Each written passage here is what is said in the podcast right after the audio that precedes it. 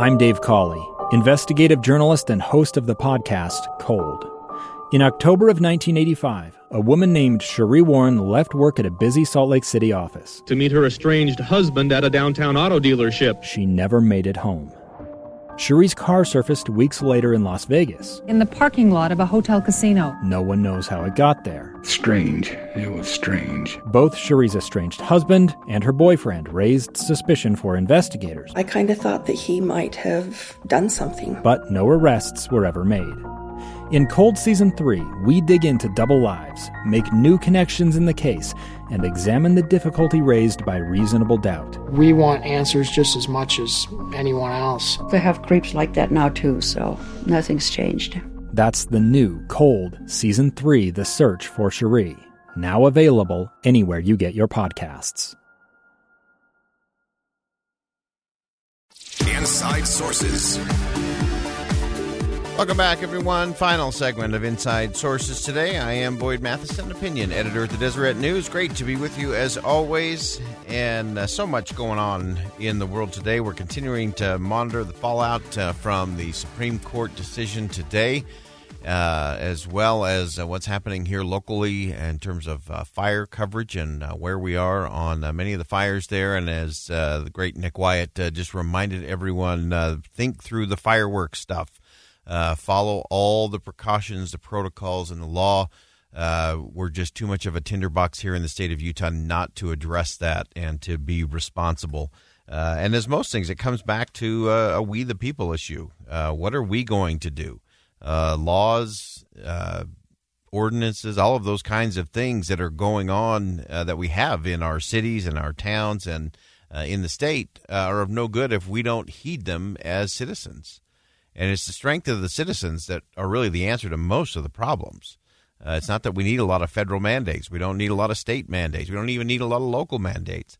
Uh, if we're all looking out for each other and making decisions based on not just what our interest is, but what on the community's interest is as well. Uh, and so, encourage you to to be careful, uh, especially as we roll into this Fourth of July weekend coming up. Uh, but before we get there, uh, we got primary election to take care of. It's uh, happening tomorrow. Is uh, the date. Uh, it will be fascinating to see. I doubt that we're going to have a lot of results in in very many races, and by the end of the night tomorrow, simply because of the the nature of the vote this year being primarily, almost exclusively mail in. Uh, again, you can do the drop off locations tomorrow. If you haven't registered to vote in the Republican primary, uh, you can still do that at those drop off locations. Uh, but again, you this is not going to be the normal show up at your local precinct uh, opportunity. Uh, if you haven't cast it already, it's got to be postmarked by tomorrow. Uh, also, drop off locations are available tomorrow. You can find them on our KSL Facebook page. Uh, our Inside Sources Facebook page as well, and uh, make sure that uh, you vote. And so then the question becomes, who do you vote for? The grand question. Uh, I get asked this question a lot, uh, and I never tell people who to vote for. I tell them how to think about who they should vote for. And uh, we discussed this a little bit late last week on Thursday. We talked about political courage and how critical that is in the world today to have someone who can be fiercely independent, who is willing to lose an election in order to make the right choice. Uh, and sadly, especially at the national level, we just don't see a lot of that. Uh, again, on either side of the aisle, I'll, I'll be the equal opportunity offender today. Um, and you don't have to look any further than the current non debate about law enforcement reform. Uh, because it's just not going to happen in Washington. Why? Not because people don't agree. People do agree. The problem is the politics of it all. And one side doesn't want the other to own an issue. The other side doesn't want the other side to, to get some political points rolling into a big election year coming into the fall. And so what do they do? The Democrats in the Senate block a bill from coming to the floor, a bill put forward by Senator Tim Scott, great senator from South Carolina, uh, African American, uh, and just an extraordinary soul. And he puts forward a, a, bill, and they won't even let the bill come to the floor for debate. So you can't even talk about it. You can't even have a debate about it. You can't offer amendments. If you don't like it, improve it. Add an amendment. Change the debate. But have it in front of the American people, please In the House, uh, just the reverse happened. Democrats went behind closed door, came up with their bill. Uh, Republicans said, nope, not so fast. Uh, but the Democrats passed it uh, without any Republican votes. And so now it's just going to sit, and we are at stalemate. Uh, the interesting thing, and don't miss this tomorrow at 11:35. Uh, our friend Joseph Grenny is going to join us, along with some of the, our friends from the Other Side Academy, who know a thing or two about law enforcement, mostly because they have been on the receiving end of law enforcement. Uh, but they have some things that don't require any change or any new laws from the federal government, state government, local. These are things that can be done within law enforcement to make sure uh, they have what, what they call a 200% accountability factor, uh, which is how they run their organization. Don't miss that tomorrow. It will be a fantastic conversation and will probably cause you to think differently in terms of what we need to do to change culture in organizations, to change culture in the country, in our communities, and uh, so don't don't miss that. So as you're looking at your ballot, you're getting ready to circle in who you're going to vote for in the various races. Uh, to me, the leadership question is the big question. Political courage is a big question. Uh, I also tend to have people think through when you listen to a particular candidate uh, does it give you a calm confidence, uh, or does it make you kind of jittery? does it make you a little nervous? Uh, when you think about it, uh, you need to ask yourself: Will this person, will she or he, uh, how will they do in a crisis? Because remember, that's really what we elect these folks to do: is to really help and lead in times of crisis. When things are going well, anybody can do that. That's easy. That's not even really leadership. Sometimes it's cheerleadership.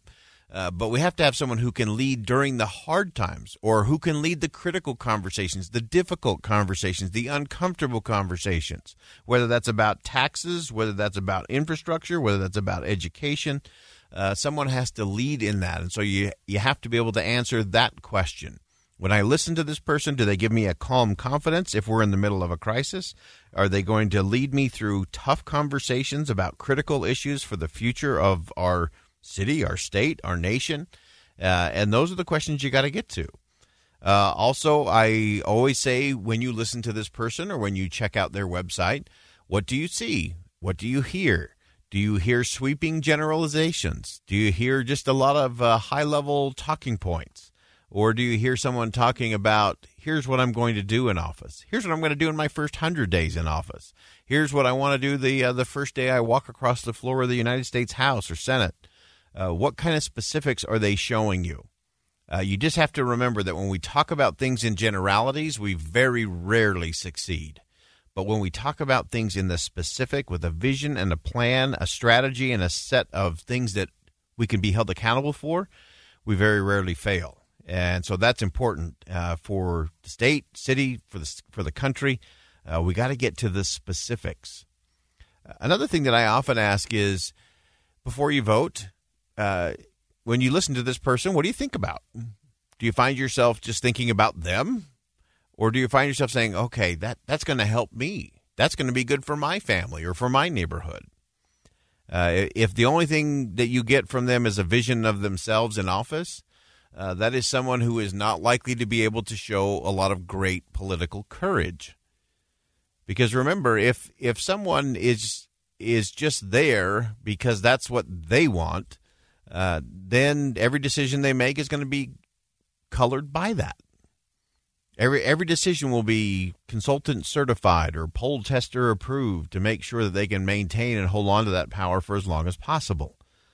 Uh, rather than does this person really have more of a servant angle to it? Are they interested in leaving a real legacy? Are they trying to elevate again your city or your state uh, in a way that is going to be lasting? And so we, we have to go past just the talking points. We have to go past just the regular rhetoric uh, that we get around a campaign. And this year's the, a great time to do it because you have time to do it. so my goal today is to make sure that you just do it. get her done. Rock the vote from home. This is your big chance. Uh, make sure you get those uh, votes cast uh, between today and tomorrow night at 8 p.m uh, make your voice heard because it matters. Uh, we are interest, entering a really interesting time in the history of our state and in the history of the nation. and leadership is going to matter. And so ask yourself the questions. It's not that you have to have a one on one interview with the candidate, uh, that's not possible for most of us.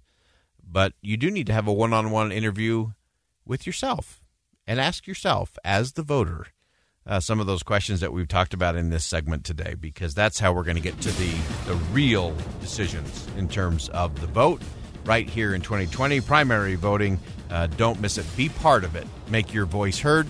I am Boyd Matheson, opinion editor of the Deseret News. Thanks for joining us today. And as always, as you go out into the world today, make sure you see something that inspires, say something that uplifts, and do something that makes a difference. I'm Dave Cawley, investigative journalist and host of the podcast Cold. Don't miss Cold's new season three, where I look into the unsolved disappearance of Sheree Warren, a woman last seen leaving her job at a Salt Lake City office in 1985. Police cast suspicion on Sheree's estranged husband and boyfriend, but never made any arrests or recovered Sheree's remains. Find Cold Season 3, The Search for Sheree, anywhere you get your podcasts.